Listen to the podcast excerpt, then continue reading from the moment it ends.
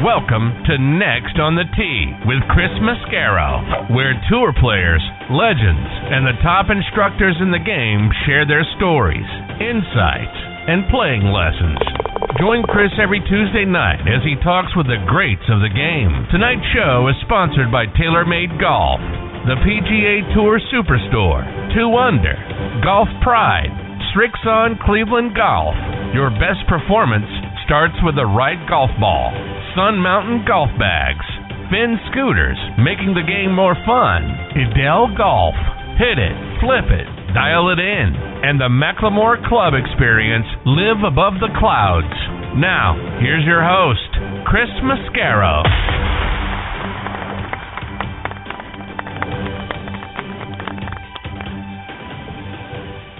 Hey, good evening, folks, and thank you for joining me tonight on Next on the Tee. I'm your host, Chris Mascaro. On the show tonight, if you've got a problem in your game, anywhere from tee to green, we're going to give you some tips for how to fix it. But before we get to that, I want to thank all of you again for voting Next on the Tee up to number two in the Podcast Magazine Hot 50 list for their June edition. You guys are so great. I'm so thankful for all of your support.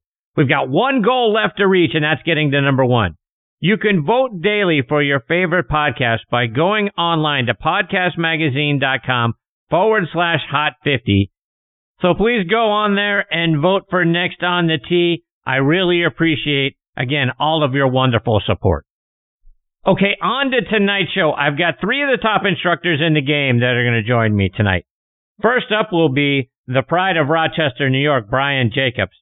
Brian is annually named one of the best instructors in the state of New York. He's also a huge Bills fan. So since my Steelers beat them last season, doesn't matter what their overall records were. You know I got to rub a little salt in that wound, so we'll do that. I also want to get his thoughts on the LIV Tour, the U.S. Open, plus some playing lessons as well. Brian is going to join me here in just a few minutes. Following him, I'll get a return visit from 2010 LPGA National Teacher of the Year, Cindy Miller. Cindy is another one of the top instructors from upstate New York. She's from just outside of the Buffalo area. I want to get her thoughts on the LIV Tour. I'm interested in getting the female perspective tonight, especially since there's whispers in the wind that there may be a women's LIV Tour. We'll also get some tips from Cindy on how to fix our slice, plus how to stay calm after we've hit a wayward shot or two.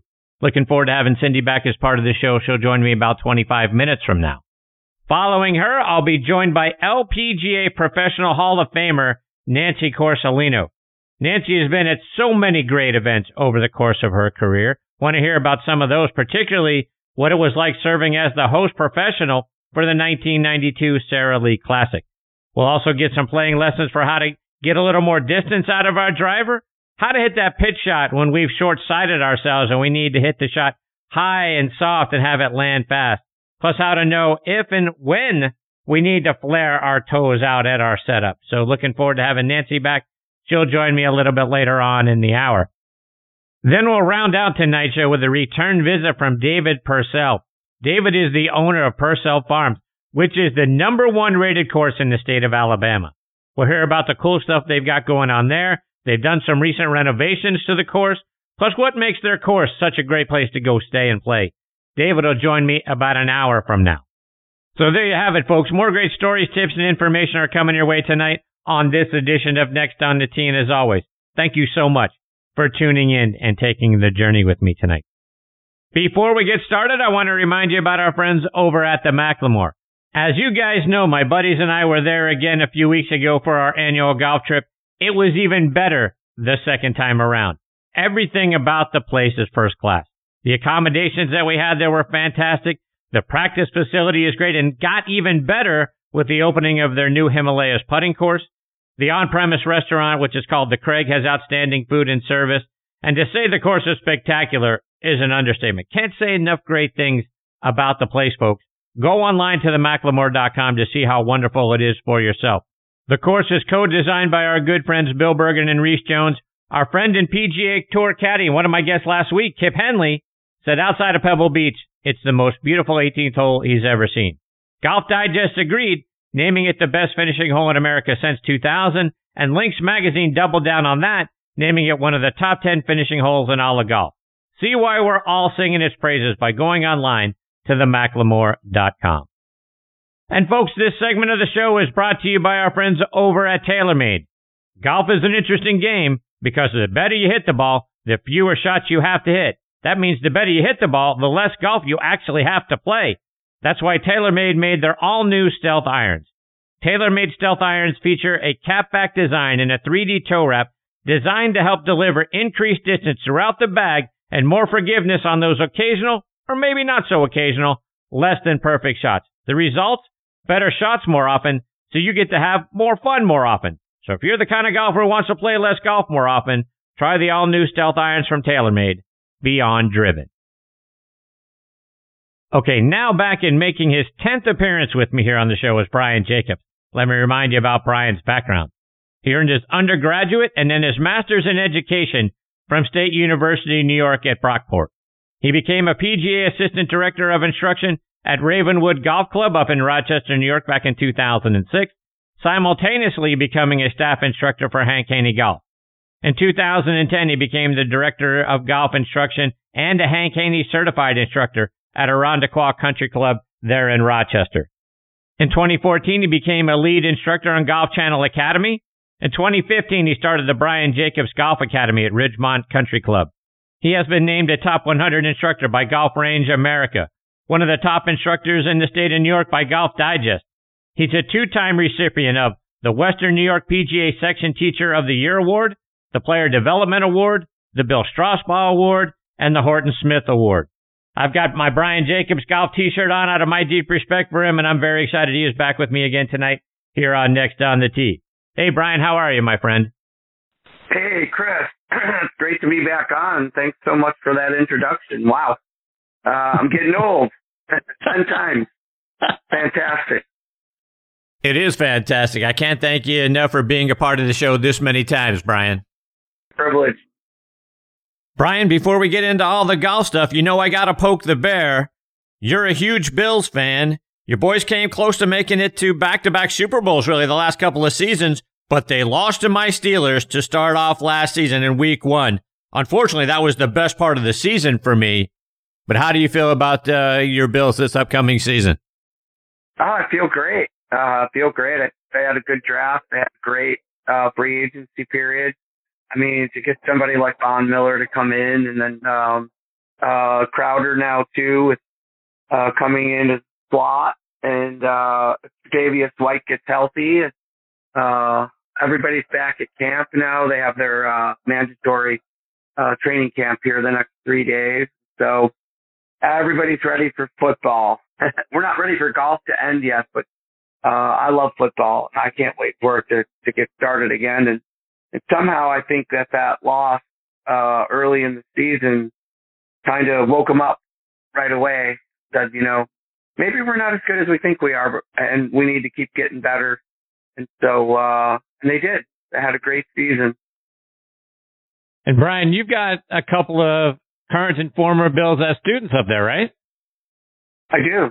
Yeah, I do. And they're, they're awesome to work with. I've been involved with the culture for probably pretty close to 20 years now. And, uh, it's just, uh, great staff, uh, great women on the staff as well. And, um, really enjoying, uh, being around the guys and, uh, staff that I teach and just everybody has the same message, which really, uh, makes you feel good. Uh, that, you know, some people are not going one way and others are going the other way. They're all, they're all moving the same way. So, uh, watch out NFL. Uh, they're going to be scary. Brian, let's talk some golf. And the big news right now is all about the LIV Tour. Give me your thoughts. What do you think about this new tour and the players that are going over there to play on it? Yeah, I think, you know, I have a lot of mixed emotion about it. To be honest, I've, I've tried to research as much as I can and read articles all the way from Wall Street Journal to, you know, uh, the common man in the local newspaper. Everybody has a difference of opinion. I will say just working with professional athletes, uh, you know, in my career, um, and being independent contractors, it's really hard to, you know, be begrudge them for trying to make money, um, and to, you know, support themselves. Um, I'm not sure how much we need to be supported. Um, and the biggest argument seems to be like, where is the money coming from? And so, you know, and the political aspect of it. And so politics aside, um, at the root of it, I don't have a problem, um, with, with the league. Um, I'm not sure how they're going to handle world rankings and some of the other things, but, uh, it'll be interesting to see how it plays out. It's, uh, I think initially, you know, people are upset, uh, you know, in the, in the golf world, uh, the common man and woman. But, uh, I think as it gets deeper into it, it'll be interesting to unpack all of this and, and see if, if the players will start to answer a little more candidly like DJ did. You know, some of these guys and girls, um, and I've had this happen with some of my NFL players, you know, that were, uh, pro bowlers, you know, and high level, they just don't like playing that much. You know, it gets to be a job job. You know, we we look at it like uh, it's fun and games all the time, but it's a job for them, and there's a lot of travel and a lot of time away from their families and a lot of expense. You know, to pay your caddy and insurances and all the other things that we we do. So, um, you know, even at the golf schools that I have this weekend, that seemed to be the big topic. We we had a dinner last night with the the customers and their spouses, and the spouses were, you know, kind of going crazy about it. So it'll be interesting, I think, to see, you know, how it all plays out. And I'll keep doing my research. Right now, I'm kind of a, a Switzerland on it. I think there's some good that will come. out, And I think that initially, when anything there's change, I think we'll kind of move towards the negative right away. And um, you know, that could be bad. Well, Brian, you mentioned the word upset, and that's what I uh, get as well. I think the PGA Tour right now is just upset that there's a rival league and players are defecting and going over there and playing on that league. Is there an opportunity, you think, down the road? Because we know the Saudi Tour is back for at least three seasons. Can there be a bridge back and forth? Can we have a kumbaya? Can cooler heads prevail?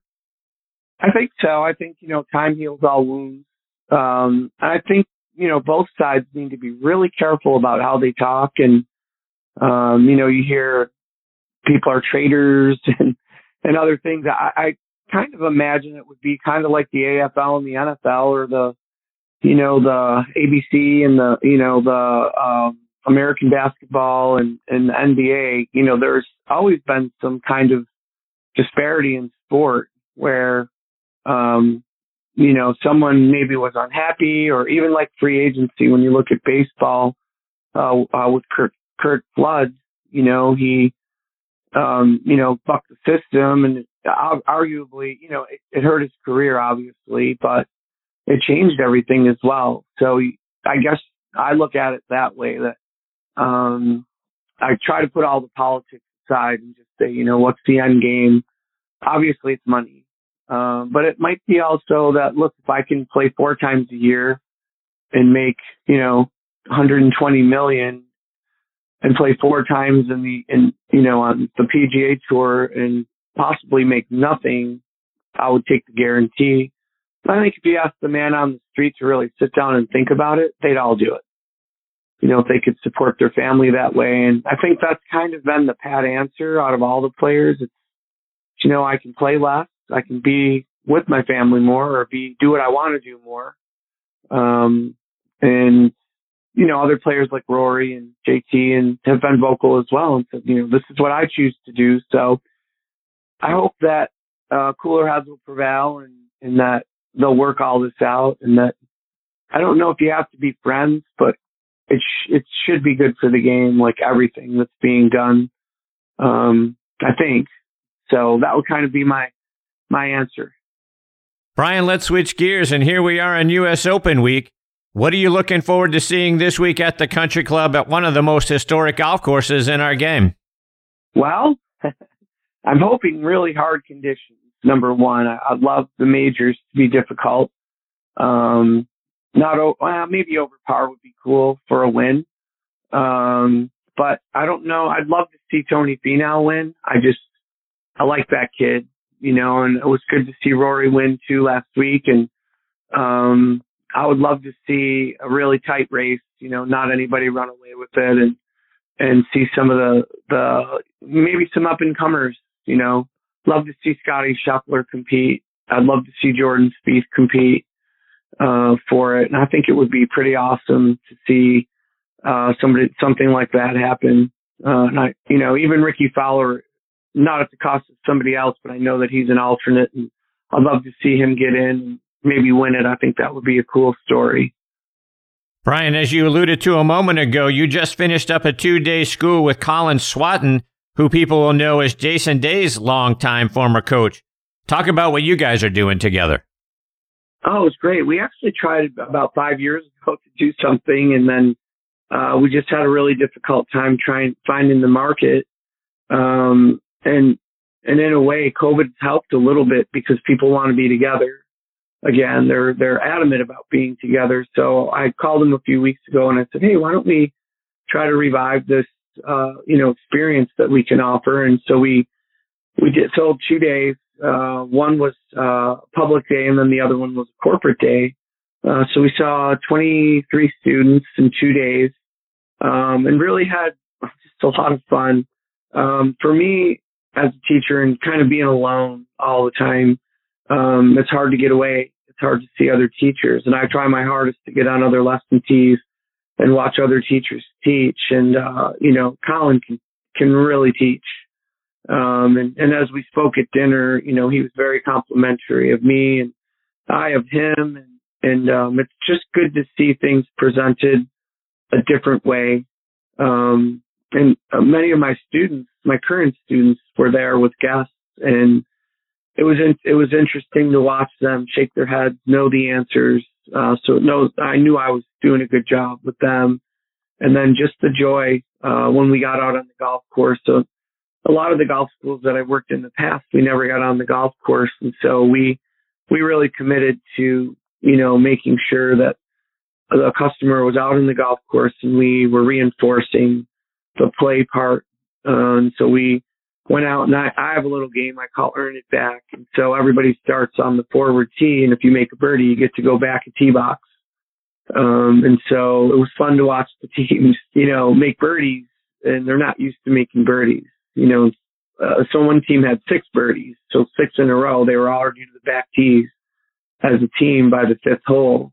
Um, and so it was fun to watch them, you know, play. And they're like, we have never made this many birdies, you know, like and I'm like, well, why is it happening? Well, it must be your teaching. It must be the golf school. I'm like, no, you're seeing things different. You're visualizing things different and you learned how to get it rolling. So I really encourage, uh, people to get forward, you know, and play and just see what it's like to be a tour player, you know, play from a short distance and just make a lot of birdies and see what it's like. It's actually a lot of fun. It's a lot better than playing at seven, you know, 7,400 and, you know, bludgeoning yourself. you know, with your club every week. Brian, I want to get some playing lessons from you tonight, starting on the tee box. For those of us who struggle hitting our driver straight, what are some things we can do to get the club face square at contact?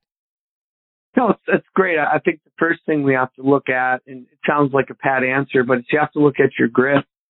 Number one, um, you know, we saw it a lot this weekend where grips were you know, all over the place. And so our, the grip is the only contact you have with the golf club and your hands swing the club.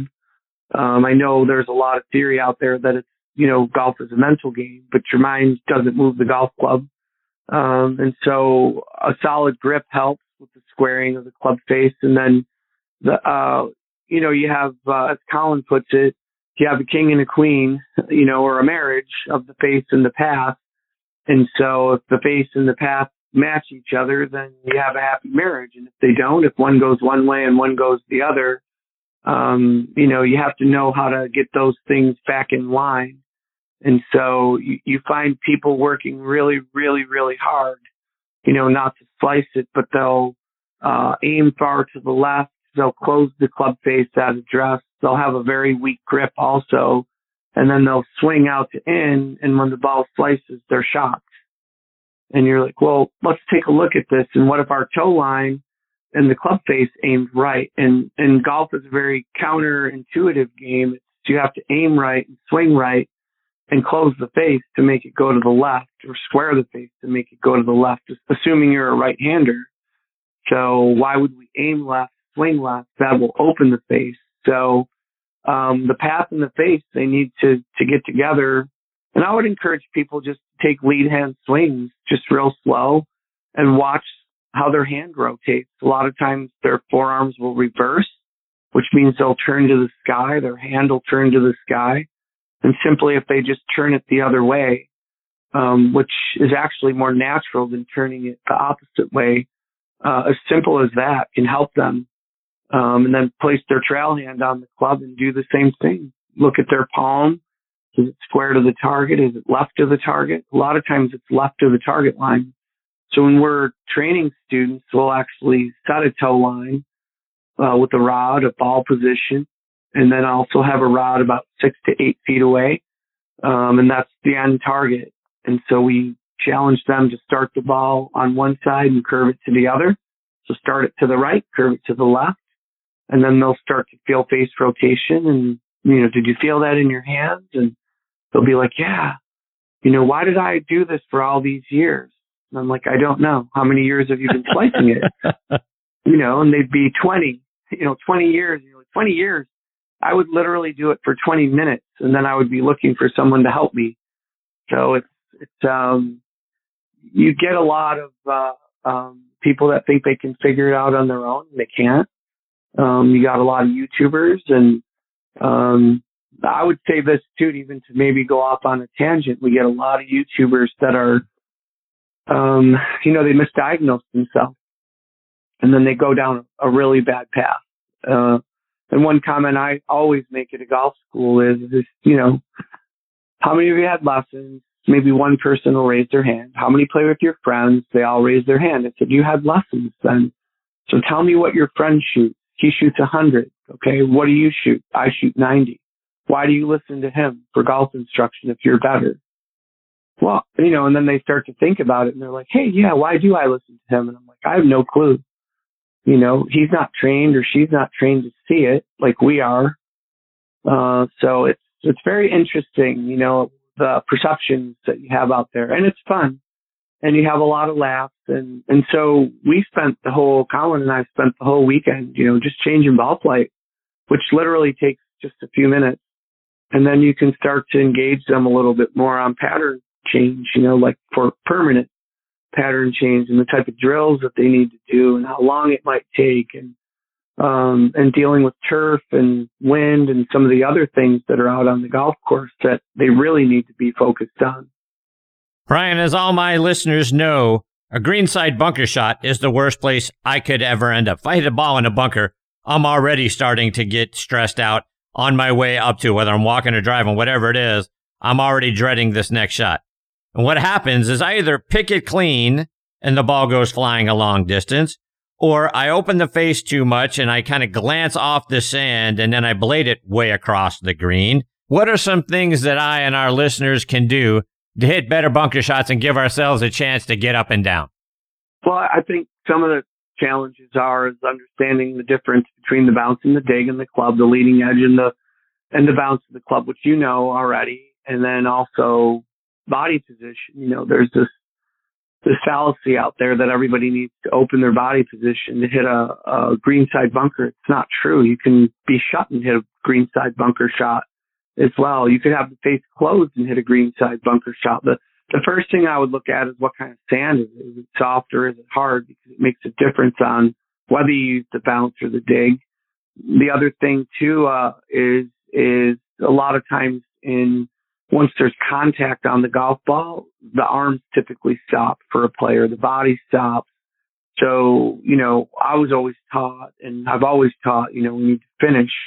Um, and number one, you have to get it out of there. It's not sculling it either. That's not getting it out of there. That's a penalty, uh, in itself. So one of the drills that I use that's kind of fun, if you have two alignment rods, you just lay them down in the sand and what you'll do is you'll set the bounce of the club uh, the, the toe maybe just a quarter of an inch open and you just take your swing and you bounce the bounce off those alignment rods. Then what you'll do is take a little pile of sand and you hit the sand, you bounce it there so that you can start to feel the turf, um, you know, or feel the sand. And then what you'll do is you'll put a ball on top of that and So you'll have the rods, the sand, and the ball, and then you knock the ball out, and then you do that maybe five or ten times, and then you take the rods away and, and you hit the shot. And so, uh, wear your Whoop band if you have one, or your Apple Watch, and look at your heart rate too when you walk into the bunker.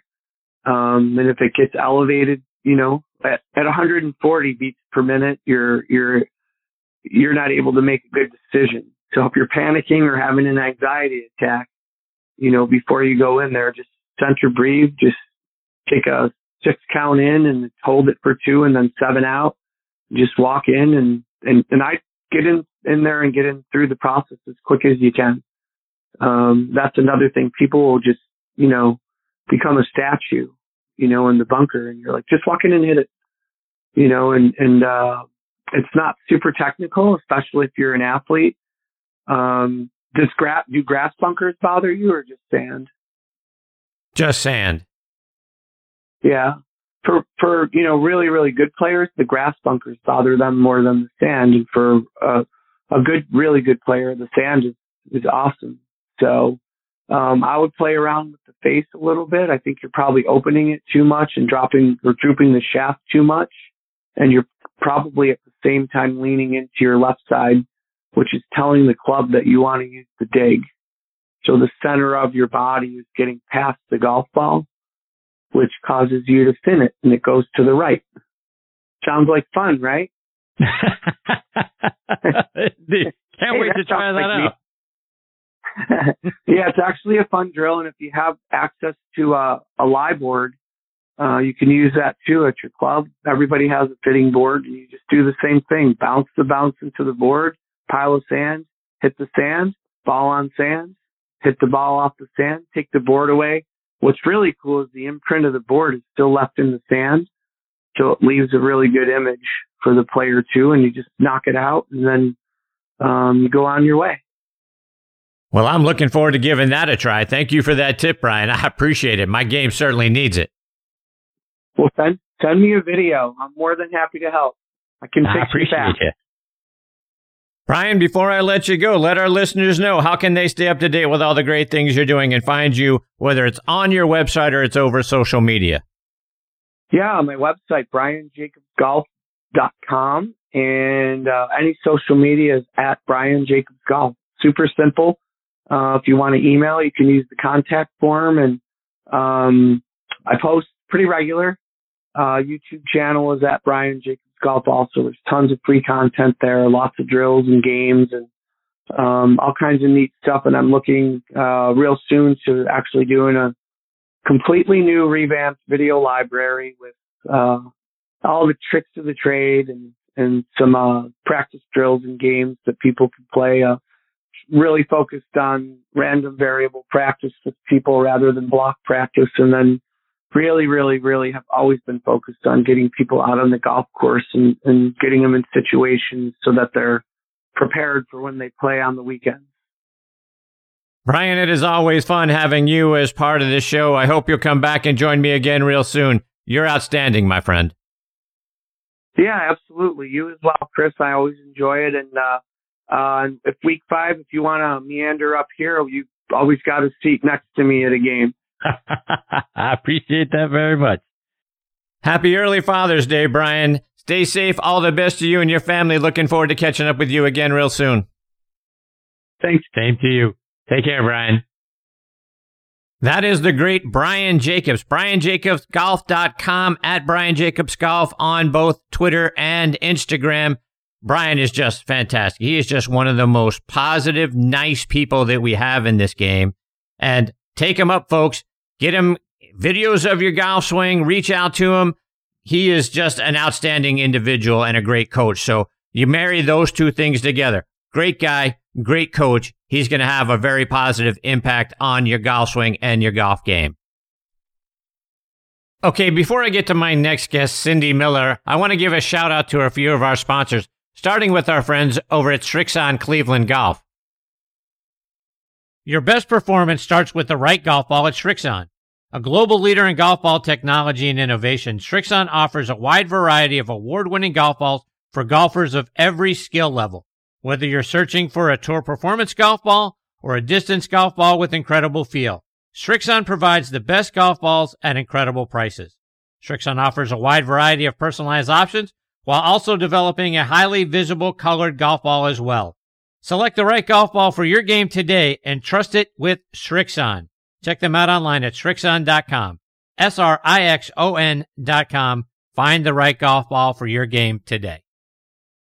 I also want to remind you about our friends over at Sun Mountain. There's a company nestled in the valley of Missoula, Montana that embodies the essence of quality, function, and innovation, and that's Sun Mountain, which started building golf bags back in 1981. They are an industry leader in golf bags, travel covers, outerwear, and push carts. With flagship products that you've come to know, like the C130 cart bag, the 2.5 ultralight stand bag, the Club Glider travel cover, the Speed Cart, and Rainflex rain gear. Sun Mountain continues its quest to provide the very best in golf products to every range of golfer. Visit them online at sunmountaingolf.com to look at their amazing products.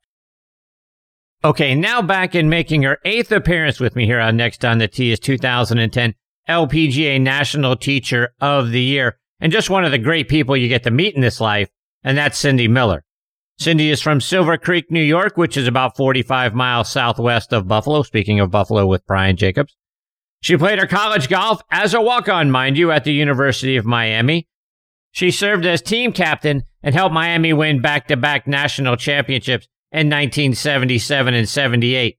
Cindy was named an All-American her senior year. She won the New York State Am in 1978 and qualified for the LPGA Tour in 79. She competed on the LPGA Tour for a few years. She played in five U.S. Opens. She's a Class A LPGA professional. Golf Digest has named her one of the top 50 women teachers in America. In 2011, Cindy was inducted into the Greater Buffalo Sports Hall of Fame. And on top of all of that, she's a fantastic speaker. So if your business is looking for a great keynote speaker, look no further than Cindy Miller. And I'm excited to have her back with me again tonight here on Next on the Tee. Hey, Cindy, thanks for coming back on the show. How awesome is Brian Jacobs? Brian Jacobs might be one of the nicest people in the world. Agreed. He is uh he's just a fantastic human being. As are you. The two of you up there in, in upstate New York. I'm not that nice. I'm not that nice. I'm kind of a a witch. Stop. I mean well. I mean well though. Cindy, catch us up. It's been a minute since we got to have you as part of this show. What's been going on with you so far in 2022? The whole world is playing golf in Buffalo, New York. Is that right? Like, un- yeah, I just got my acuity thing. I got 44 students tomorrow. Wow. Tomorrow. Good for you. 44 appointments. Yeah, it's like unbelievable. We have never been this busy. I'm working every day of the week. So thank God. It's, you know, it's a blessing. Buffalo people like their sports, so and everybody's trying to learn how to play golf, which is great. Yes, it is. I got one new thing. I got I got to tell you this. So we've got three beautiful children, right? You know Kelly works for the Golf Channel. Jamie is my player. He's a plus three at a club here, and he qualified for the U.S. Mid Am last year.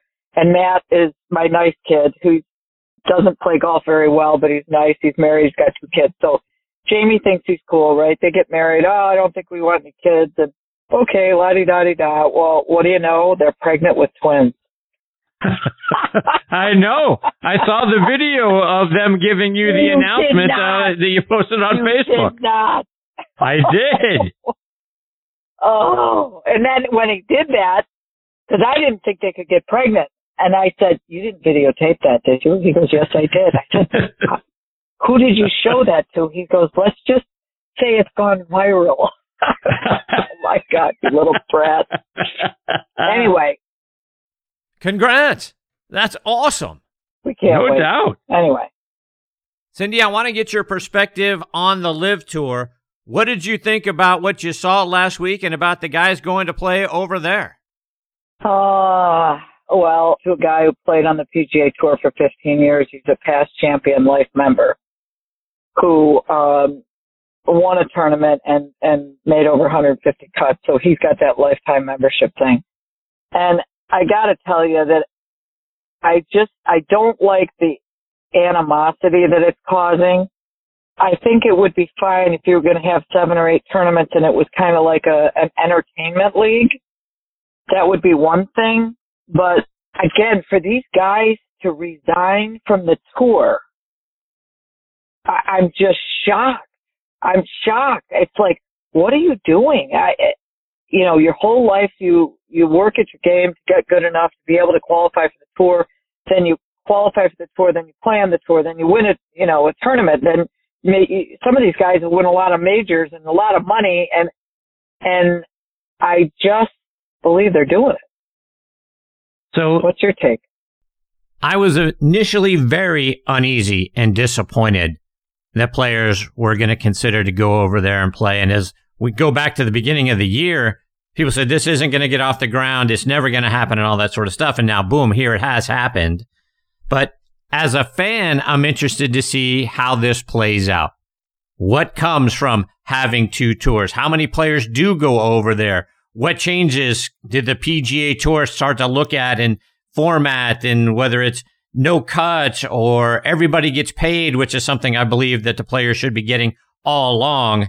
And I get that, you know, from a money perspective, this is generational money for a lot of the players that are going over there. But I still have an uneasy feeling about where all that money is coming from. Well, you can be bought. We've all been paid, you know, I, I was paid to go to Japan, right? Alan was paid. We went to Australia and played in a senior LPGA event and a, and a men's senior event. So you want the upfront money, right? Yeah. But to rival, I, I don't know. I just, I can't. Did you see Phil's interview last night? I did. I saw it. It was yesterday, but I saw it. He looked terrible. Um, he clearly had practiced what he was going to say. And and Alan said today because I said, you know, Chris is going to ask me about this LIV golf tour. What are we going to say? What am I going to say? And he says, well, if this LIV tour, are, are they talking about how people can qualify to play on it? No, there's no road map for a young golfer like, oh, I want to play against the best players in the world. Well, you play junior golf, you play college golf, and then you go play on the mini tour, and then you qualify for the tour. And, you know, that's not what this is about. This is all entertainment, I feel. I don't know.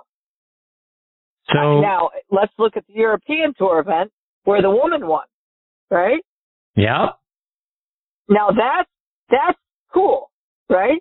That's something that you know we should do, but it's all within the tours. So if LIV came along and they wanted to do the same thing on the women's side, so there was a women's tour, and I'm hearing whispers in the wind that that could be a thing.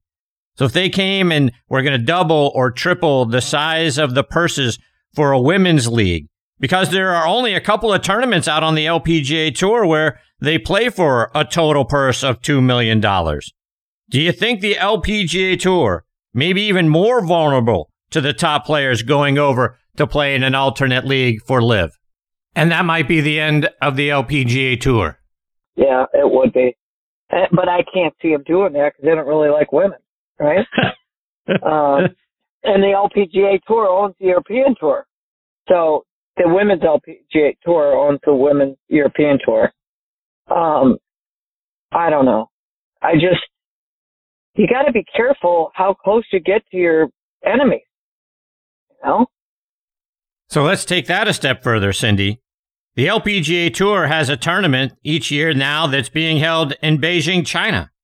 China has its own human rights issues, so much so that our government did a diplomatic boycott of the last Olympics. Is being involved in China something that the LPGA Tour really needs to take another look at? Well, where did COVID come from? I mean, that's changed the whole world, right? Right. And nobody wants, that's my opinion, you know, nobody wants to investigate where it came from. Well, we know where it came from, how it got here. I mean, was it premeditated? Well, they hate us, you know. Again, we, you can't pretend they are a friend. Right. That's that's what scares me. I yeah. mean, the world has changed so much in the last two years. Yeah. I mean, it's nuts. I mean, how much is gas? I mean, I don't want to get political, but it's like this is crazy. All right, let's switch gears a little bit.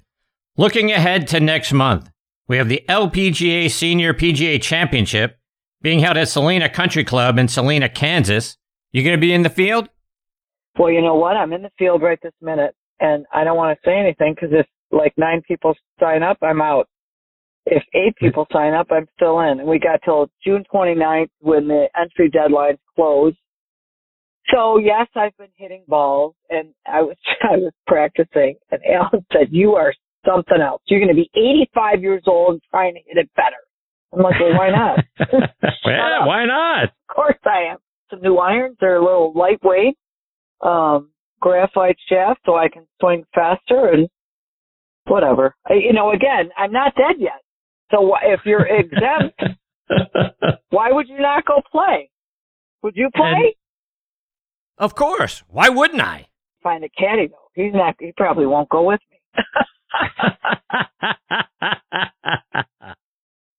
Cindy, I'm excited to see what's going on with the LPGA Legends Tour. Seems to be gaining traction. More events are being added. We just had the Legends Tour Challenge last week at Pinehurst.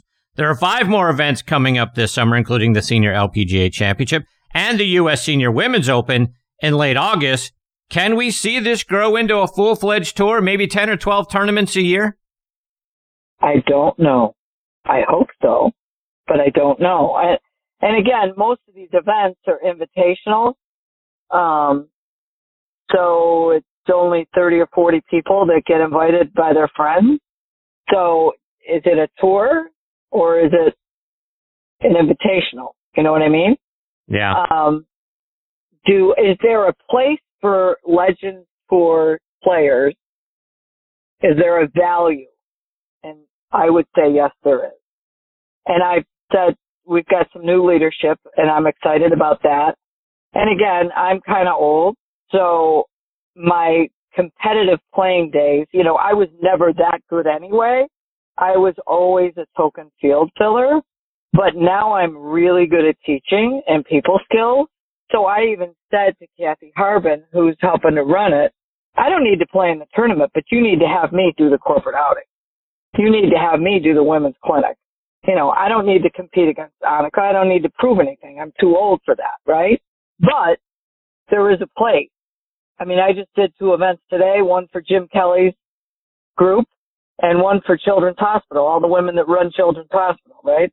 CEO and the all that stuff. So why? Because they need to learn how how to play business golf. So that's where you use me. So will the tour grow?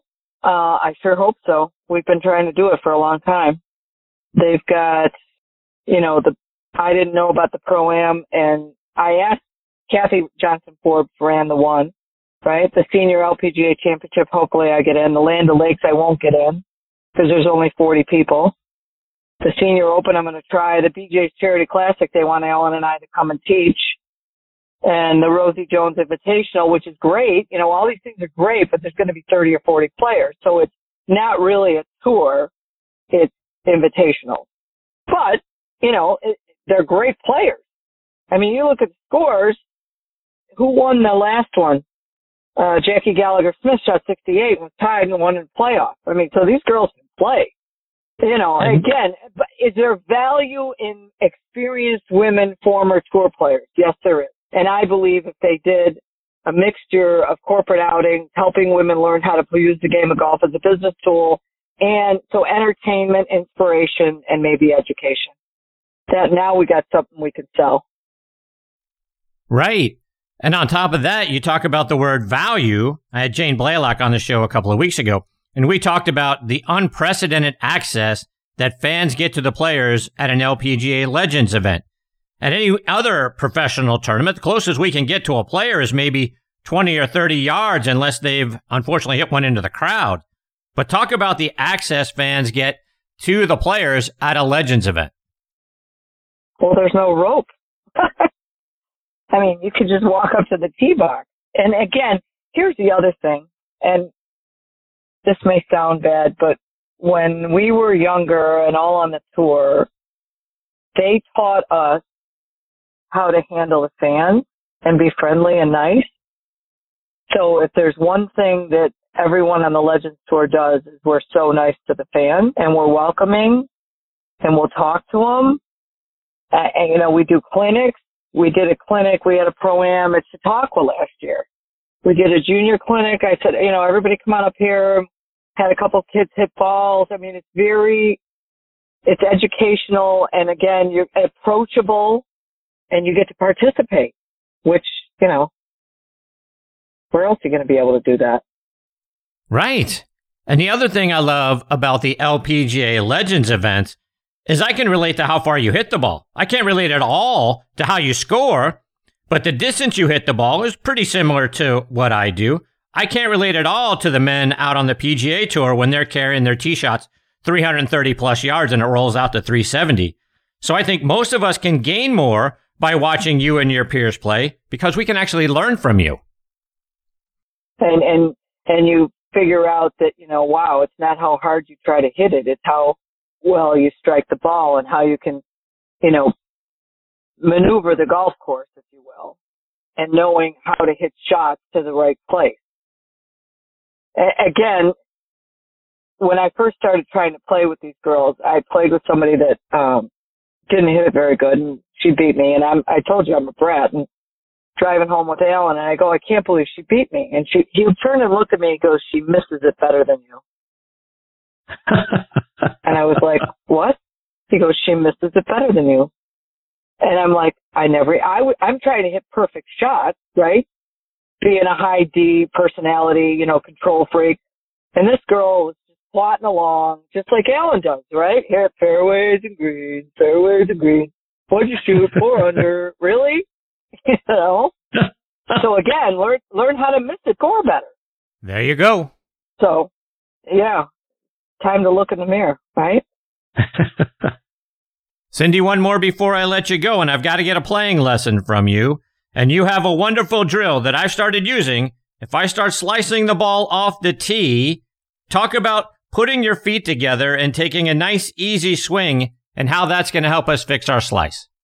Okay, so number one, you need to know that the ball goes to the right because the face is pointed to the right. Okay? Yeah. So now we got to say, okay, why is the face pointed to the right? Well, I heard you talking with Brian about YouTubers.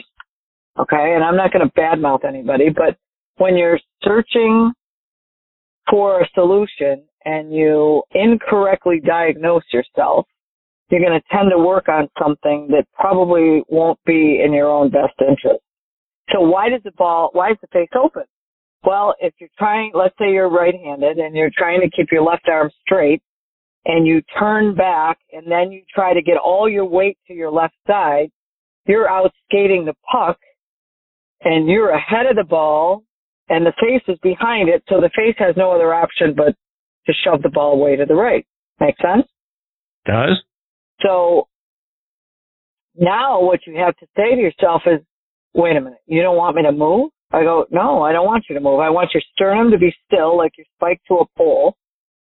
And I want you to keep your feet close together and I want you to swing the club head back and through. Now, if you swing the club head back and through and you relax your left arm, you're going to allow the face to catch up with the grip. Club in your hand and swing it back to the top of your backswing. The club head went back further than your left arm, right? Right. Well, if you pull down with your left arm, where's the face? Wide open.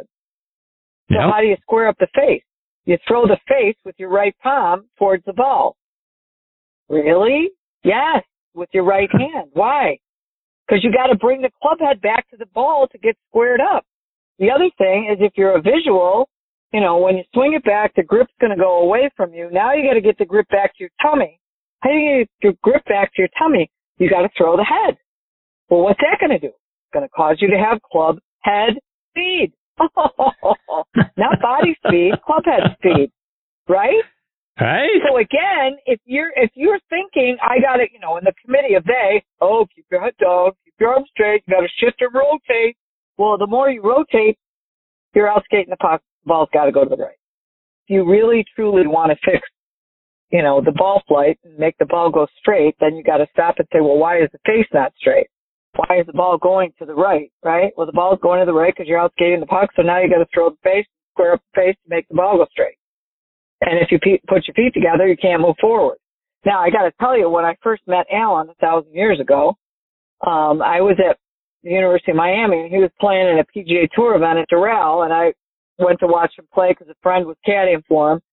And he put me on the driving range and he had me stand with my left foot on a range bulb, a range bucket, right? Yeah. So I'm standing there with my left foot on this bucket, you know, 12 inches off the ground. And I go, why am I doing this? So you can't move forward. Why? Well, then you can't come over the top. So again, you got to stay in position. And the perfect example of that is not only thinking outcome instead of um, process, but on the 18th hole at the P, or the 72nd hole at the PGA Championship with is it Mito? Mito Pereira? Yeah, yeah. Okay, so if you you watch the replay and Dottie Pepper was like, wow, he didn't even he couldn't even follow through. He was so ahead of that ball. Again, he's thinking outcome. I gotta skink it in the fairway. Don't think I have never thought that. I've choked my guts out thousands of times. But again, he got so ahead of it trying to control where it was going that it went dead right in the water. So you've got to stay back and stay in position. That's my playing lesson for you. Well, thank you very much for that. I have needed it and used that one, so thank you for sharing it. Yeah, you want to send me a video? Send me a video. And anybody wants to send me a video, send me a video. Send me at cindymillergolf.com. I'd love to help. There and you that's go. part of it. I, I I never wanted to teach golf. I when Alan said he wanted to teach, I was like, "Are you kidding me? I hate golf. I'm mad at golf. Why? Because I wasn't as good as I wanted to be, right?" But I didn't understand it, and thankfully, you know, one of the reasons I asked them to marry me was for free lessons. and it's 41 years later, right? And now I get it. And now, you know, I don't want to trade him in. I've trained trained him too well. But anyway, the point being is he made me understand the golf swing because I never did. And I hate to admit that because I even played on the tour and didn't know what I was doing. So that's why I love helping people. Nobody's trying to hit it bad. We're all trying to hit it good. right. But there's so much bad advice. There's so much, and then you got 14,000 thoughts going through your head, and then you can't swing the club. I love helping people get better. Cindy, let everybody know how you can help them, whether it's going on your website or following you on social media. Cindy at cindymillergolf.com. CindyMillerGolf.com is my website. Um, and everything with social media is at Cindy Miller Golf. And there is a Cindy Miller Golf YouTube channel. Well, there's not that many videos on it. I probably need to send some more of those. But I must tell you that we are creating the Own Your Game Academy that's going to be online, so we don't care where you live. Uh, it's going to be all kinds of video stuff and lessons, and basically it's going to be improving your game from the inside out. You're going to do golf assessments, what kind of per- personality assessments, learning style assessments. Do you want to hear it, see it, or feel it? And then all kinds of instructions to improve your whole game. Cindy at cindymillergolf.com. Cindy, I can't thank you enough for taking time out of your busy schedule to come back and be a part of the show. You always make this segment so much fun. I always enjoy spending time with you. I love you. Thank you for being here tonight. Thanks, honey. I love you too. You're the best. I appreciate you. Say hello to Alan. All the best to you and the family. Look forward to catching up with you again soon. Have a great one. Bye bye. That is the great Cindy Miller, folks. Send her videos of your golf swing. Cindy at cindymillergolf.com. Follow her on social media at Cindy Miller Golf. Website, cindymillergolf.com. Just a wonderful individual, a great teacher. She works with you on our level. And be sure to go check out her YouTube channel. That's where I found the one that's helping me with my slice. So that drill, I refer back to that all the time. Ball starts going to the right. I start go back to that drill, start all over again, build my swing back up. But she's got a lot of great free videos for you on there. Looking forward to having Cindy back on the show again, hopefully real soon. Before I get to my next guest, Nancy Quarcelino, I want to talk to you about our friends over at Edel Golf. Have you been custom fit for your putter or even for your wedges? Edel Golf is the industry leader in scoring club fitting. Their putter fitting system is the most complete putter fitting system in golf. The EAS line of putters can get your putting dialed in. Also check out their swing match system wedges, with weight adjustability to make sure your wedges are truly fit to your swing. Go to edelgolf.com and schedule your fitting today. I also want to give a shout out to our friends over at Squares Golf. Are you like me, always considering new golf equipment, maybe a new driver? Well, let me reset your thinking because I discovered Squares golf shoes. The patented Squares toe provides balance, stability, and a wider base for increased connection to the ground, effectively increasing your swing speed by 2.2 miles per hour and an average of 9 yards of distance. Independent testing proves it. That's right. It's proven in science. Go to squares.com, get the Squares 30 day money back guarantee and use promo code DISTANCE to get $20 off. Remember, distance comes from swing speed and swing speed comes from your connection to the ground. Squares, the distance golf shoe. Okay, now back in next on the tee with me is one of the most decorated instructors in our game, and that's Nancy Quarcelino. Nancy played her college golf at Western Kentucky University, where she became a member of the school's first women's golf team because she helped get it started.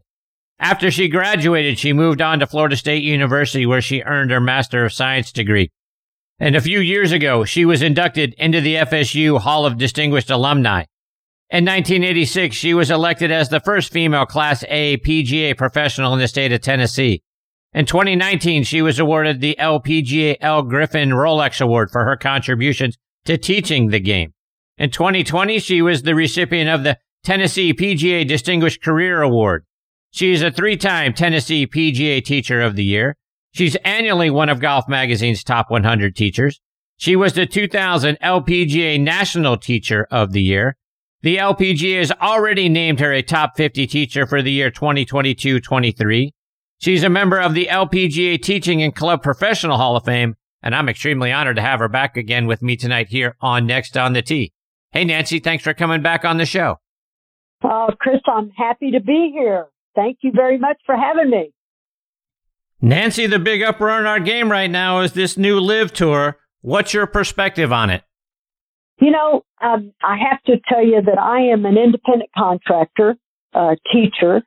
Uh, so I have the situation that a lot of these people are in that decide where they want to go and play and what they want to do. So, you know, I'm, I'm okay with them going and chasing the money and, and getting out there and, and, and possibly a lot of these young PGA professionals that, that may take years to make this kind of money that they're making.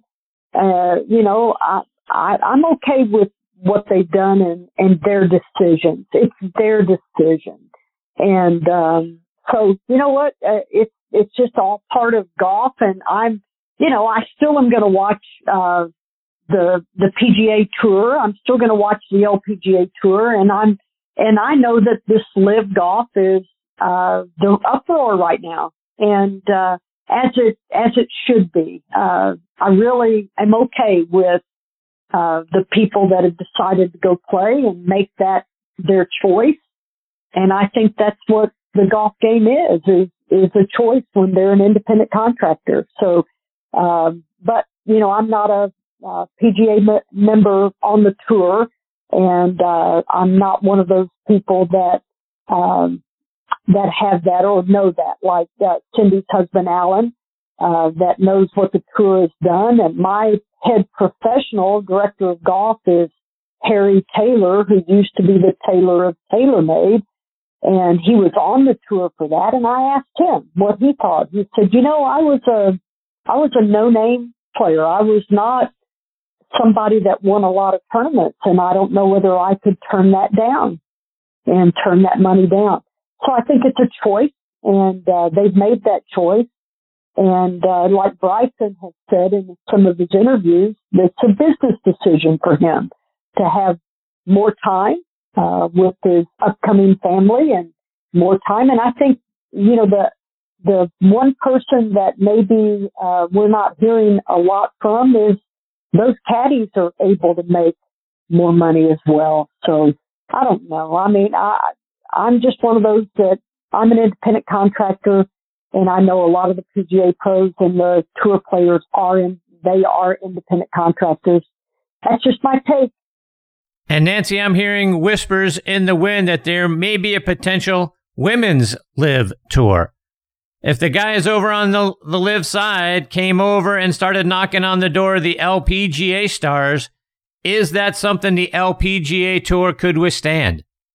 Yeah, I don't know whether that can survive that or not. Uh, I think it would be very difficult uh, money to turn down for these young women that are trying to make a living and not have to have another job down the road. And I think the LPGA has to do, uh, they have to uh, head it up and get more sponsors and get more sponsor money. Plus, we have to get more viewership. Um, and I think that that is the one thing. I think the one thing that the USGA did with the Women's Open was give a little bit more viewership because of that purse and that winner of what they won. And uh, I, I think I don't know about the LPGA. I think the that would be a tough one for the LPGA uh, to have to deal with. Now, whether they partner a few tournaments or whatever, I don't know, like the USGA has done. And uh, I think that Mike Whan and the USGA are in the right frame of mind with what we have to do to build the LPGA up and the tournaments up. So I don't know whether we can survive or not. I, I hope that, uh, uh, I hope, I hope that it can, but I also hope that there's, uh, places for those LPGA players to, uh, make more money somewhere down the road. I do. Nancy, I want to switch gears and go back into your career, back to 1992 when you were the head professional at Hermitage Golf Club and you hosted the Sara Lee Classic. What was it like being the host professional of an LPGA Tour event? Pretty awesome. Actually, we signed the LPGA contract in 87 and we had our first event in 88. And so, uh, we had, uh, our first event. I was the head professional uh, and I was the director of golf, and uh, so I was able to see Patti Rizzo win the first, and Kathy Postlewait, and Okamoto, and Nancy Lopez, and Maggie Will, Meg Mallon, Laura Davies. We actually had such a great time with Laura Davies. She hit an, a, a two iron out of a bunker in back of number 18T going to number 11 green and put it on uh, the green and uh, birdied that hole uh, wow. and uh, went on to win that. And so we had a playoff uh, on Monday, and we decided that anybody that could hit a two iron out of that bunker going across the fairway to number 11 green, we gave them a year round uh, uh, uh, green fee at Hermitage Golf Course. Mike Eller and I, we hosted that event at that time. So the Eller family really uh, brought me in, and uh, and like I said, when we opened our doors in '86, then two years later we have a LPGA event, and it was pretty cool. And uh, so that went on to uh, uh, be able to go through at Hermitage with the Sara Lee all the way to '99, and then uh, it went to the Electrolux tournament at Legends Club of Tennessee and we had already moved our golf school over to Legends Club. And then the LPGA followed suit, not because of me, but I can say that it was, but it wasn't because of me, but, uh, they, they followed suit with us going over to Legends Club. And then, uh, Electrolux, uh, went away after two years and then, uh, after three years, I'm sorry. And then it went to the Franklin American Mortgage Championship after that.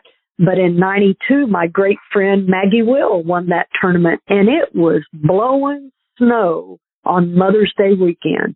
Oh my. 32 degrees, 32 degrees and Maggie Will wins that tournament in 92. It was really fun. So I, you know, it, for me, it was just a, uh, what a, what a notch on the career to be able to, um, host an event, an LPGA. It was a three day event. Um, it was three day event when we hosted it as a Sara Classic. Nancy, you just named a whole bunch of great LPGA Tour players in the story you just told. Who are some of the other great players that you've had an opportunity to sit down and talk to over the course of your career? Well, you know, for instance, uh, uh Posty, Kathy Postlewait, uh, great story. Her caddy was, uh, uh, on the range, uh, there in town and, uh, somewhere else. And, and she was, uh, practicing or whatever. And, and somebody came up and said, Oh, I'm, uh, uh, I'm going to Q school. And, uh, and Posty and her caddy said, Oh, really? Wow, that is awesome. Yeah, I'm going to Q school, the Nancy Quarcelino School of Golf this weekend. I'm going to learn how to play.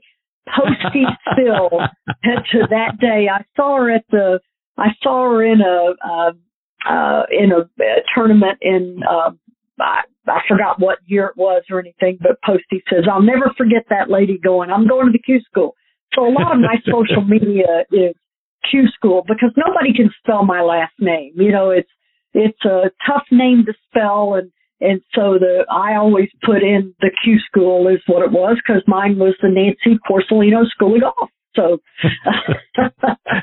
uh, so Maggie Will was uh, uh, still a great one. Uh, you know, a great friend still on there. Uh, Barb Mucha, uh, she was a winner in 80 in 98 and uh, when I coached collegiately at Western Kentucky, Barb played, and uh, not there for me, but Bard played. And so when I was a coach, a lot of these women played college golf, and I was a, a coach collegiately at uh, Florida State and at Western Kentucky, and so uh, I knew I play. I got to play with Nancy Lopez in college.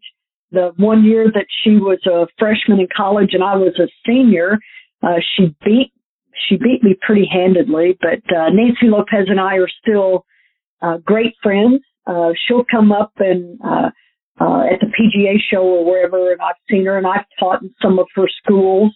Uh, the last one I taught in was in 2010, and so we've been uh, great friends for a long time, and uh, and so a lot of these women know me because of my affiliation with the Sara Lee Classic back then and my affiliation when I was a collegiate coach.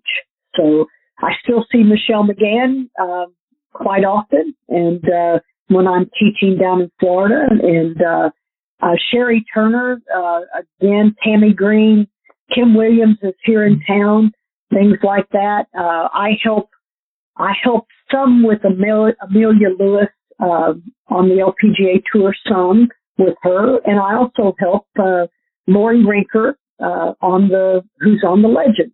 Uh, so I do help her Um, on some. I get to spend some time with some great people. Speaking of time spent with great people, and you mentioned the PGA show, I saw that earlier this year you got to spend some time with some of the great LPGA professionals, great friends that have been here on the show, like my last guest, Cindy Miller, plus good friends like Kellie Stenzel and Debbie O'Connell. Talk about the time you got to spend with them. Well, you know, what's so nice is that, yes, the PGA show came back after the pandemic, and uh, it was a very intimate LPGA show and PGA show. And so to be able to uh, get an award with uh, the top 50 teachers in the LPGA and be in the room with, well, like Debbie O'Connell went to Western Kentucky and played on the basketball team there. So I've known Debbie for years. And uh, then to uh, sit and be able to spend time with Kellie Stenzel is just, uh, uh, you know, a great, just a great, wonderful person. Cindy Miller, just I, I listened to her uh, last few minutes there uh, when she was on just a minute ago. What a what a great person that she is and teacher. And these people are just uh, so incredibly talented with uh, how they how they promote themselves and how they teach and what they do to keep keep on keeping on and and to do it. So yeah, it's really fun to be able to spend time with uh, with these women, uh, classy women, and uh, just a lot of a lot of good good teachers out there that uh, that the LPGA has, the professional league has. Nancy, just a couple of more before I let you go, and I got to get a couple of playing lessons from you. and I watched some videos, and you've got a wonderful one on the short game. When we find ourselves maybe five or 10 yards off the green, we've short-sided ourselves, so the pin is just a few paces onto the green. How can we hit a shot that goes up high, nice amount of spin, so when it lands soft, it grabs and stops? Well, first of all, you've got to have the great wedge to do it with. You've got to have a good bounce on that wedge. So we have to make sure that you have the proper wedge when we're doing that shot. If it's on tight lies, you don't need a lot of uh, bounce. So you've got to use a wedge that has a lot of loft, but not so much bounce, maybe 10 or 8 degrees of bounce when it's on. Okay. And usually that's what you are when you're just off the green where you can't putt it, you can't bump and run it. You've got to do it. The other thing that I do, and I, I teach a, uh, a college class online of short game and mental. And so I am studying the short game all the time of great people that know, uh, really, really know how to play and, and hit that shot well. Plus, you know, uh, with my own take of doing it, I, I narrow my stance. I turn my uh, front foot out so that I can put my weight on that front foot, but I don't open it by pulling it back. I just turn it out. Put the weight forward. Keep the hands fairly up and down vertical and play the ball a little bit more off your back foot, which doesn't, a lot of people say, no, you got to play it forward. I think that you can hit that high shot much better if you play it off your back right toe. Okay. And so keep the hands vertical up and down so that you're going to actually let the club release. So you're going to let the club come through. You're not going to lead with those hands because if you lead with those hands, you're going to de-lock that club and it's going to roll more out and you may stick it in the ground. So you want to keep that club flowing through the ground. So you want to use the bounce for as little of it as you can, but you want that club to come through. So I always tell people to go, uh, they, they need to neutralize their grip, keep their hands very neutral like a putting style grip so that the hands are just on there, not like your full swing grip, neutral hands. Then your club can come up plane on the follow through. So you want to come up the plane on the backswing and it's a shaft plane that we're looking at and coming through on a shaft plane on the follow through. Nancy, let's talk setup. One of the things that I could use your help, and I'm sure many of our listeners can as well, is foot position. You have a simple drill that lets us know how much, if at all, we need to flare out both feet, one or the other foot. Talk about how to know if you need to flare out one foot or the other. Well, today I had a, I finished up with a lesson today that the gentleman is 115 mile an hour clubhead speed and he's getting in front of the ball with his, uh, with his body and he's covering the ball. In other words, he's, he's not hitting it to the right. He's club face is closed coming through. And so what he's doing, he's, he's spinning too much out, turning too much. So his body, his lower, his upper body is out racing his lower body. So uh, what I did was I opened his back foot and I turned it out so that I could sync everything back through. And since I was working on it with a driver, I didn't put his feet together to do that drill because it's not going to work with a driver.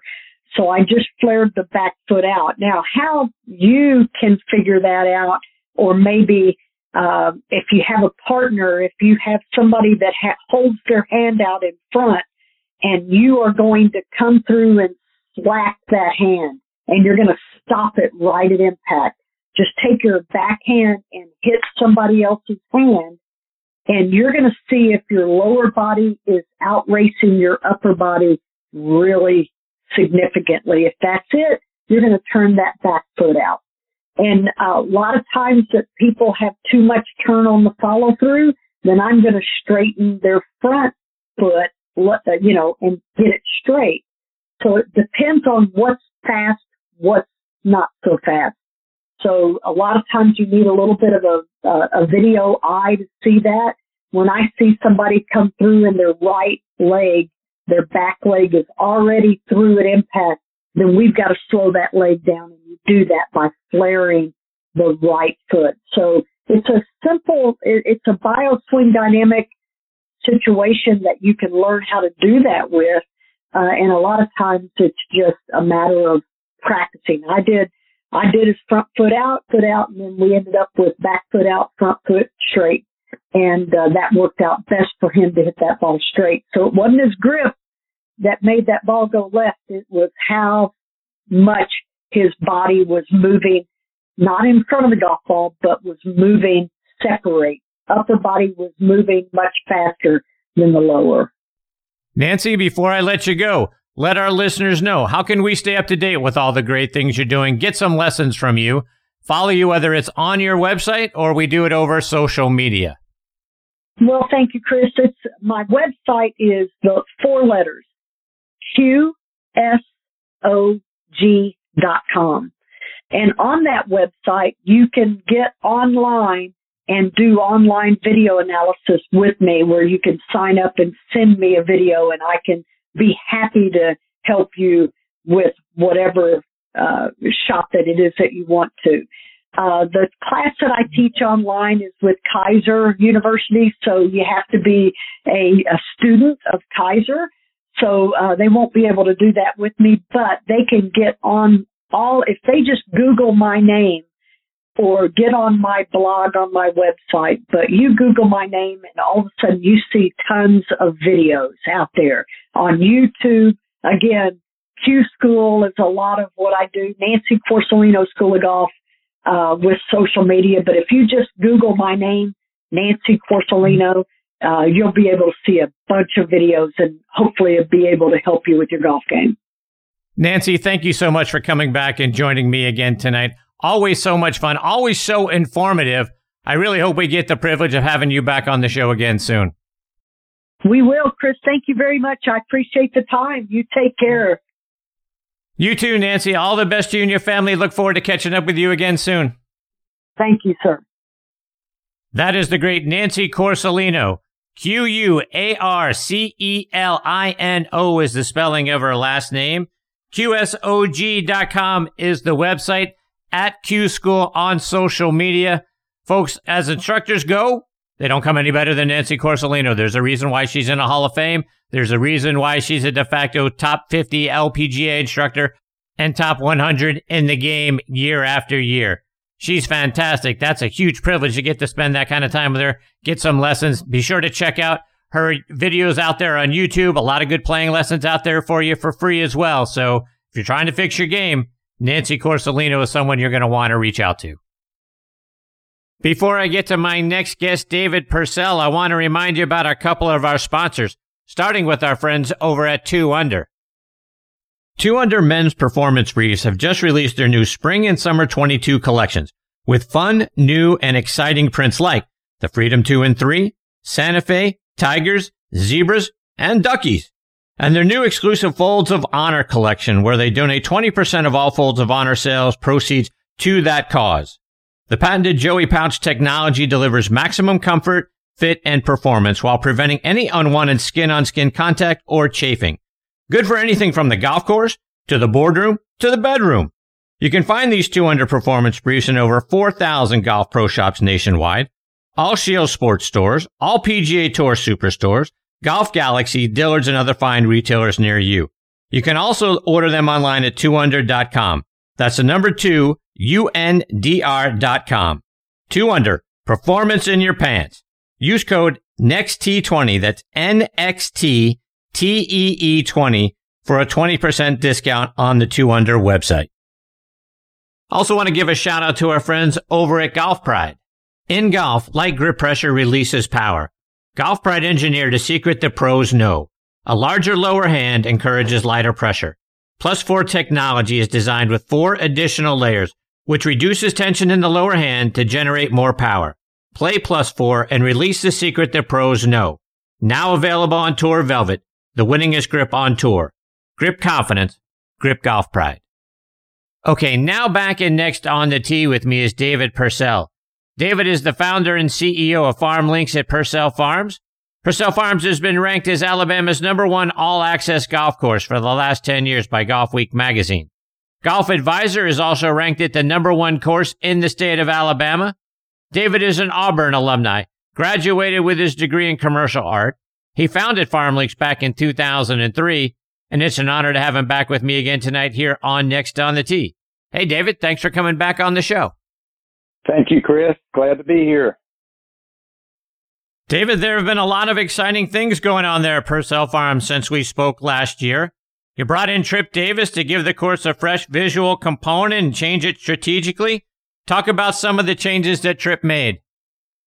Yeah, actually, uh, we uh, we have been uh, we're entering into our 19th year this year since the course opened, and uh, of course it's gotten a lot of play. Obviously, people like it, and uh, uh, but as as the course ages, um, there are things that need to be uh, looked into and repaired, and uh, our bunkers had had uh, you know gotten old. The drainage was uh, you know stopping up. The course was built in 2003, so it it had you know that that older technology type of uh, drainage, and um, you know the the sand was a little bit discolored. It's still you know it was it was it was fine, but what we were finding is that uh, you know a lot of times you would put to, to keep sand on the face of the bunker, uh, it would get a little bit too thick, and next thing you know, people are hitting into it, and it would uh, plug and basically almost be unplayable at, at times. So, um, so we hired uh, Tripp, and uh, he did a he did a great job. I was so impressed. I I I was familiar. I'd heard of Tripp before, but uh, we have a a partner now uh, called Escalante Golf, and they're uh, they're actually out of uh, Dallas Fort Worth, but uh, they helped. They brought uh, Tripp in, and uh, also David Whelchel, uh, who was with Hurdzan Fry. Uh, he was the original. Uh, he did the ori- original routing of our course back in uh, the early 2000s. Uh, so what we wanted to do is to uh, not just redo the bunkers, but really to rethink them and to maybe move some of them to reduce square footage, uh, if possible, and to eliminate some. We actually added some. So it was, it was very fascinating to watch Tripp, who, who, uh, you know, he himself was a terrific golfer, uh, at Oklahoma and uh, he he's an artist as well. Uh, I was so impressed just watching him design each bunker. He would he would do a, a drawing, and then he would go out with a paint can, and uh, and we would talk about every bunker. We'd look at it from the tee, we'd look at it from the green, uh, and and just try to think through. Okay, what do we need to do to improve this hole visually and certainly from a playability standpoint, and and then to eliminate uh, any uh, square footage of sand that we really didn't need, that was not necessarily strategic to the hole, or maybe just you know we played it for so many years. I mean, there there was literally a I've been playing this course uh, since you know since it opened. Probably nobody's played it more than than myself, and there were a couple of bunkers that I had never hit into and I'm like, you know, that's kind of crazy because yeah, I kind of spray the ball all over the place. But so we were able to eliminate some and uh, maintaining bunkers is one of the most expensive parts of golf course maintenance. And to do it, to do it well, um, if you could start off with a properly designed bunker, and that's what we've got now. So, so, um, fun to be a part of that. It was almost as, as fun watching Farm Links being built uh, back in 2002, and uh, just to, to see this this whole transformation of the the look and the strategy, and to make it more playable and easier to maintain. David, talk about the bunker design and the drainage system and how you go about putting all of that together because you don't just dig a hole and throw some sand in it Talk about how that whole draining system works. Yeah, this one was a was a little bit different. Uh, it's a pretty fair amount of engineering that goes into it. Uh, first of all, you want to try to eliminate any, um, you know, like runoff from other parts of the course to drain into a bunker. You want to kind of flash your bunker to where it eliminates as much of that as possible so that you, uh, you know, really with the only uh, water that you get into your bunker might either come from irrigation or from direct rainfall, but not necessarily from a flow of water coming down a hill into a bunker.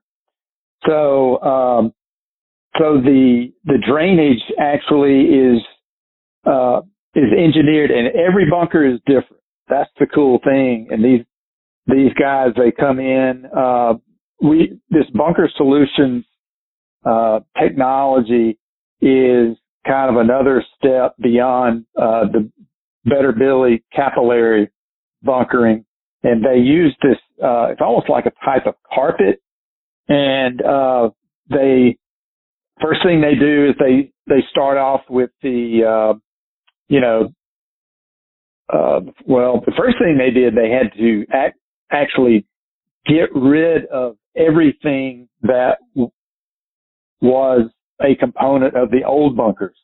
So literally we had to go dig all this stuff out and then go bury it uh, out in the woods, sand, uh, you know, any of the old pipe and stuff we had to dispose of.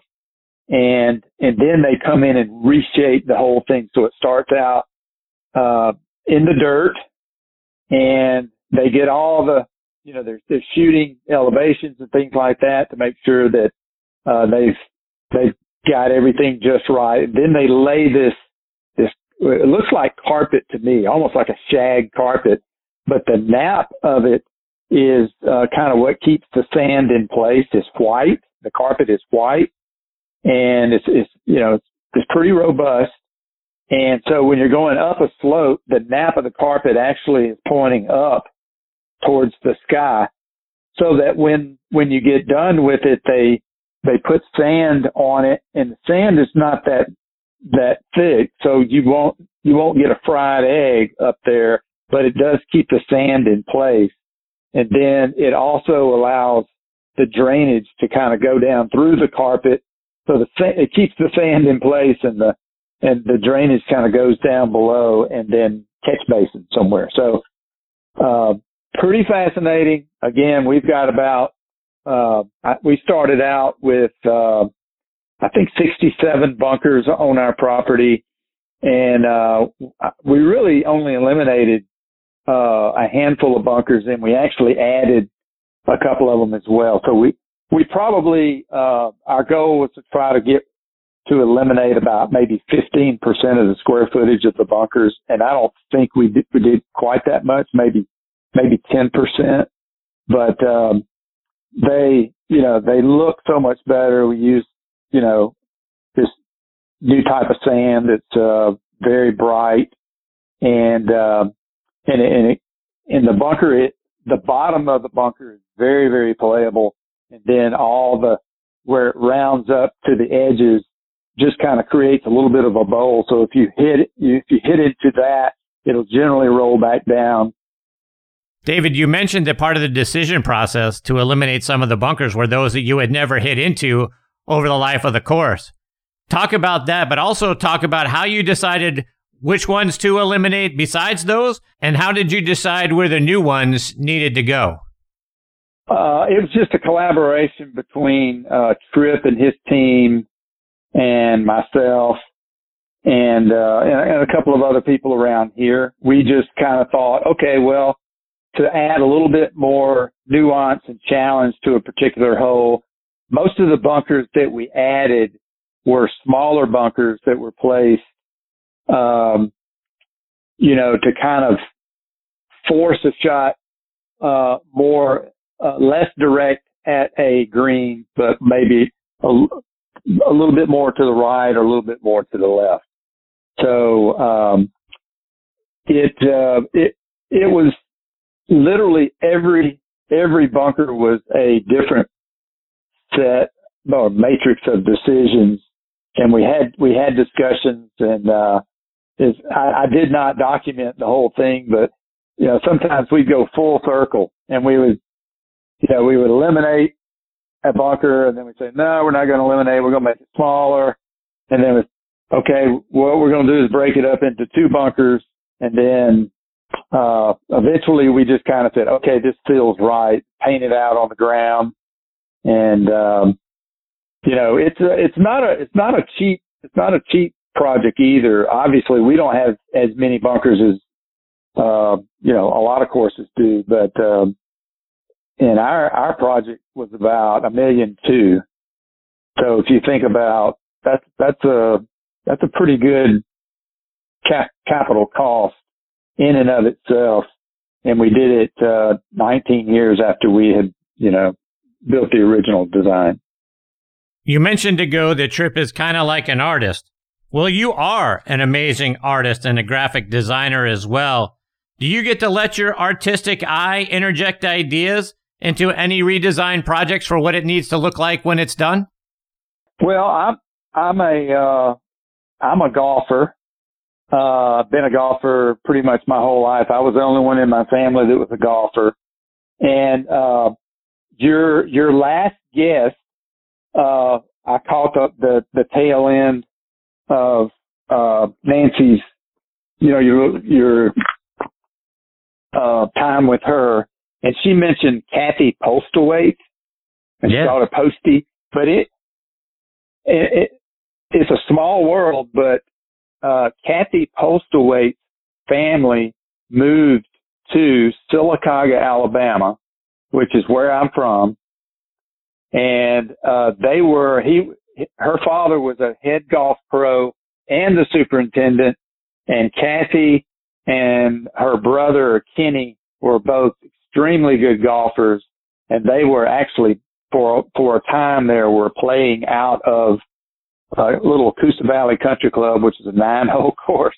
And when, when I heard that, I was like, man, I hadn't even heard her name in a long time, but, uh, I can remember playing, playing with her a couple of times just as a kid, but, uh, um, but anyway, I, I, I just thought that was interesting, but yeah, so I'm a, I, I am a, uh, I'm an artist. Uh, I, I've done a lot of portraits of, of, uh, golfers and, uh, and, but also you know, other people, um, such as, uh, you know, Dr. Billy Graham and Martin Luther King and Dale Earnhardt. And, you know, a lot of times, uh, somebody will pass away and I'll just kind of get the itch and want to do a portrait. And I, and I did a lot of those, uh, back when I was in the fertilizer business and it seemed to work pretty well for me. But I am, I'm very visual. I I uh, I have all these journals that I'm constantly filling up with just ideas of different things.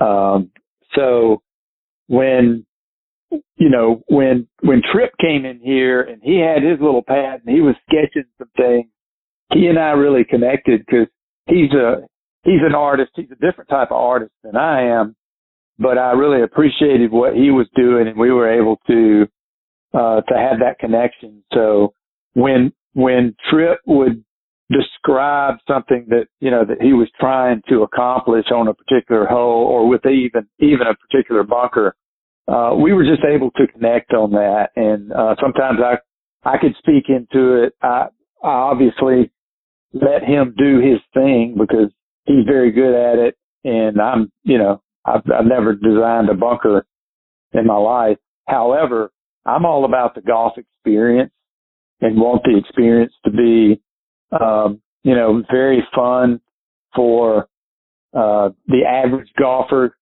Uh, you know, you want to have challenge for the for the better golfer as well, and you can do that with length sometime and and and uh, strategically, you know, setting bunkers and um, things like that. But I'm just I'm I'm all about just really I, I want a uh, if somebody comes out here and they they come and shoot the best round of golf that they ever have. Um, to me, that's that's pleasing. And, uh, because the world's made up, there's a whole lot more, uh, you know, 10 handicap and above golfers than there are scratch and below. So, right. Uh, I, and, and golf, yeah, you know, golf had a resurgence since COVID, but, uh, you know, before that, golf, golf had gotten perhaps a little bit too hard and, and, um, and, and very time consuming and things like that. So, uh, I just, you know, I'm, I love, I love connecting with other artists, any, any, in any shape, form or fashion, but in golf and landscape architecture, particularly, you know, I, I really love that. David, do you have any other innovations being tested out on the course now, or maybe some coming up here on the horizon? You know, we're um, we're always open to whatever. Back back in the day when we were, you know, we hosted over ten thousand golf course superintendents here back in the the nineties and early two thousands, and uh, we we had we had innovations on every hole, and we were partnered with some of the top brands in in golf, uh, golf course maintenance. And what we would do is we would uh, that nuance we would showcase because these golf course superintendents that we were trying to sell uh, our fertilizer product to, they were interested in anything that uh, was new, was innovative, and that they could possibly embrace and take to their own course. So uh, we did a lot of that, much more then than now.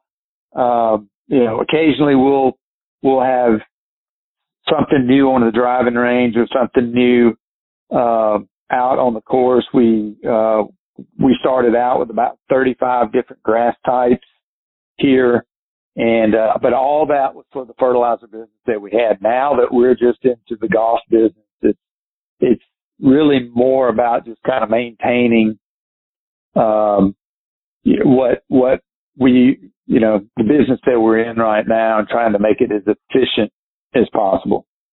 David, talk about the other things that you have to offer there at the resort beyond the golf course.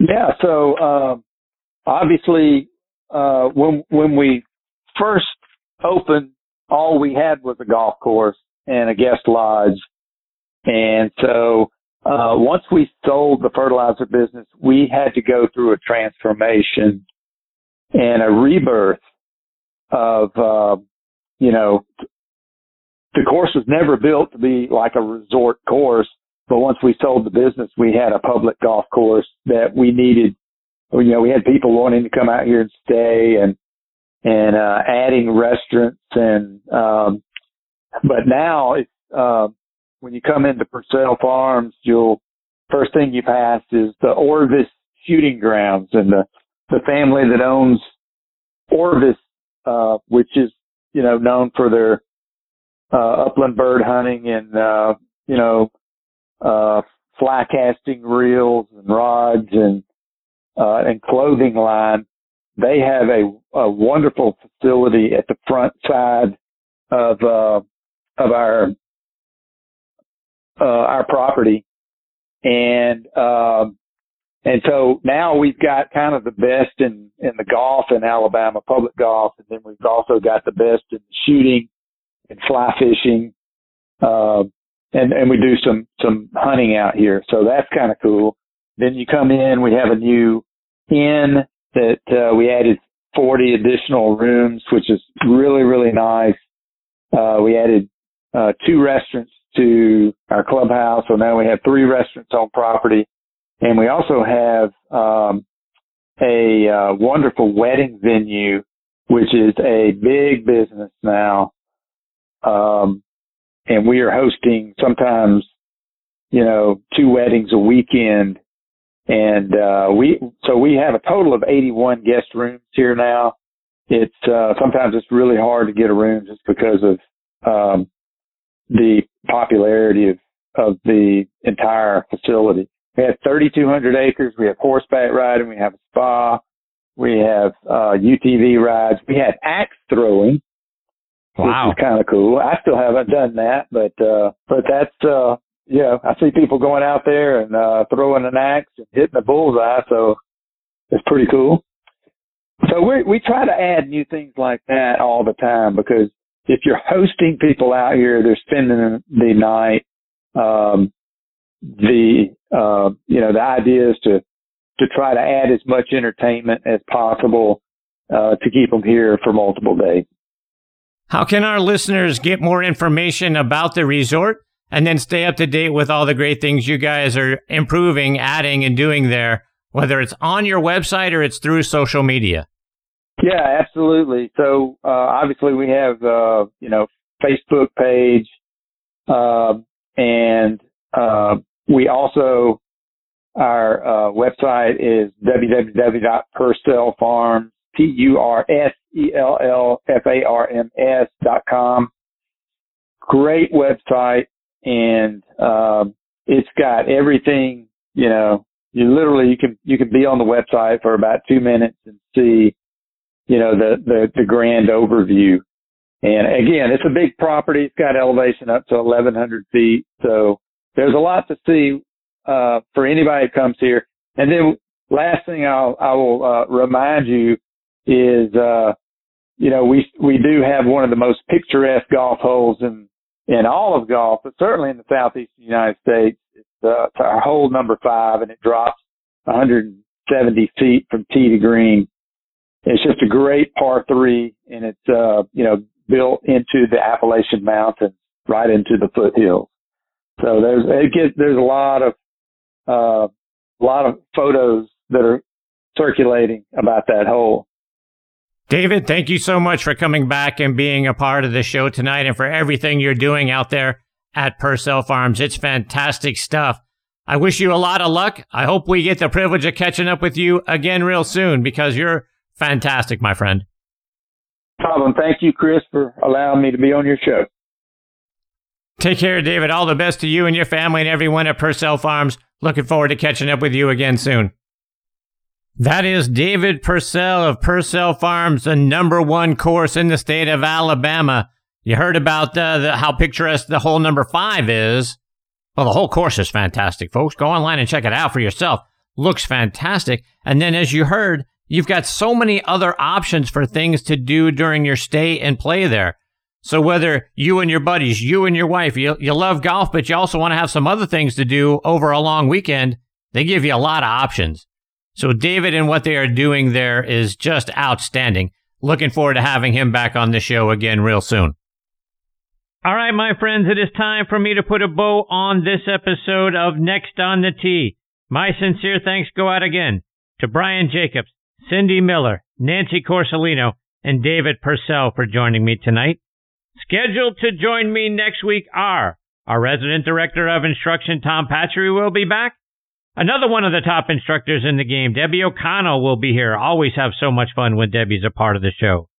Former commissioner of the LPGA and author of the new book, Arnie and Jack, Charlie Mechem, will be making his third visit to Next on the Tee. Looking forward to having Charlie back as part of the show. And then we'll round it out with a visit from Stephen Yellen. Stephen teaches the fluid motion method. He has worked with our good friend Scott McCarron, plus other players like Lee Janzen, Trevor Immelman, and Robert Allenby as well. So looking forward to having him as part of the show. It's going to be a great one, folks. I hope you'll come back and join me. You can listen to this show as a podcast on just about every major podcasting app out there, including Apple Podcasts, Spotify, Google Podcasts, Audio Boom, Player.fm, and Podbean, just to name a few. Please check out our website, nextonthetee.net, to see what our upcoming guest schedule looks like.